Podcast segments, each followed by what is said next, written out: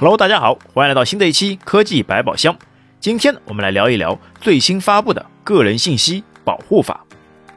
最近有没有觉得打开各种 APP 后都会跳出个协议，让你先点同意呢？包括支付宝、微信或是其他各种各样的软件都会有。千万不要以为这是 APP 厂家本身做了什么条款的修改，而是在国家层面颁布了个人信息保护法。此法规已于二零二一年的十一月一日正式实施。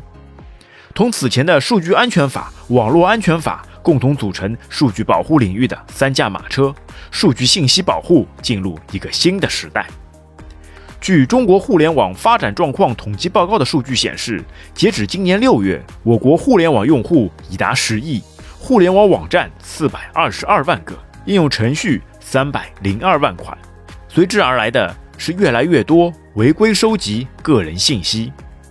之前使用一些 APP 时，有没有发现这样一个有趣的情况？各种需要授权的弹框不停地弹出，比如一款本地的小游戏，却需要获取你的相机位置、手机 MEI 号等完全跟游戏本身没有关系的权限，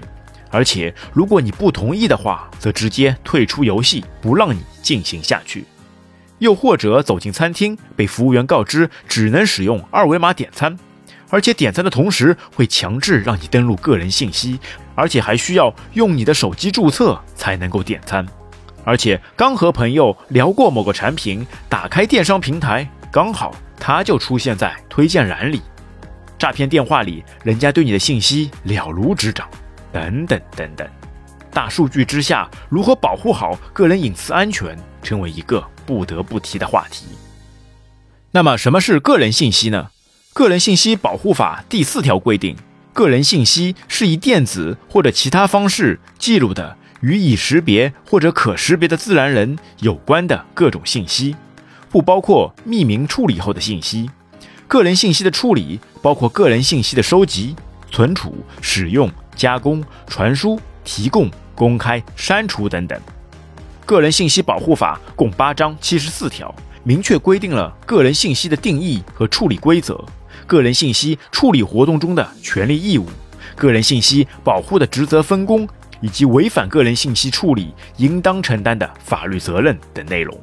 切实回应了广大人民群众的呼声和期待，将广大人民群众的个人信息权益实现好、维护好、发展好。个人信息保护法发布以后，各大 APP 厂家纷纷表示支持改进。你可能会收到相关的邮件，或者是你进入程序后就会收到新的条款的通知，来表示他们配合的决心。个人信息保护法中规定，处理个人信息的目的、方式、信息种类要显著清晰易懂的告诉顾客并获取同意。个人信息法的实施对全行业来说是利好，对于从业者来说，有法律划清红线，可以明确业务范围。在适当的规则内开展自身业务，更加有利于各行业的良性长久发展。个人信息保护法出台后，增加了个人信息买卖交易的违规成本，私下买卖个人信息的行为将会被尽可能的遏制，以保证相关行业中消费者的个人信息私密性，让消费者可以放心办理业务和消费。而对于打车软件运营商、电商平台、金融银行、学校机构、互联网平台、APP 开发商、跨境电商、跨境公司和商家等等，这些个人信息数量巨大的行业将会面临更严格的监管，这样他们就不敢随意拿你的个人数据去做一些其他的事情。对于个人来说，最大的好处是各大厂家不敢肆无忌惮的为所欲为。等于在他们的身上上了一道枷锁，各种之前的做法都会收上一收。但其实下放到如何执行、如何定义违规，还是比较模糊的概念。因为当普通消费者在初次使用软件时，点下的那个同意是不会仔仔细细、明明白白去研究透的。其实这当中就有可能存在着某些免责声明。但好在国家的大方向是好的。不管怎么样，都是有法可依、有法可据。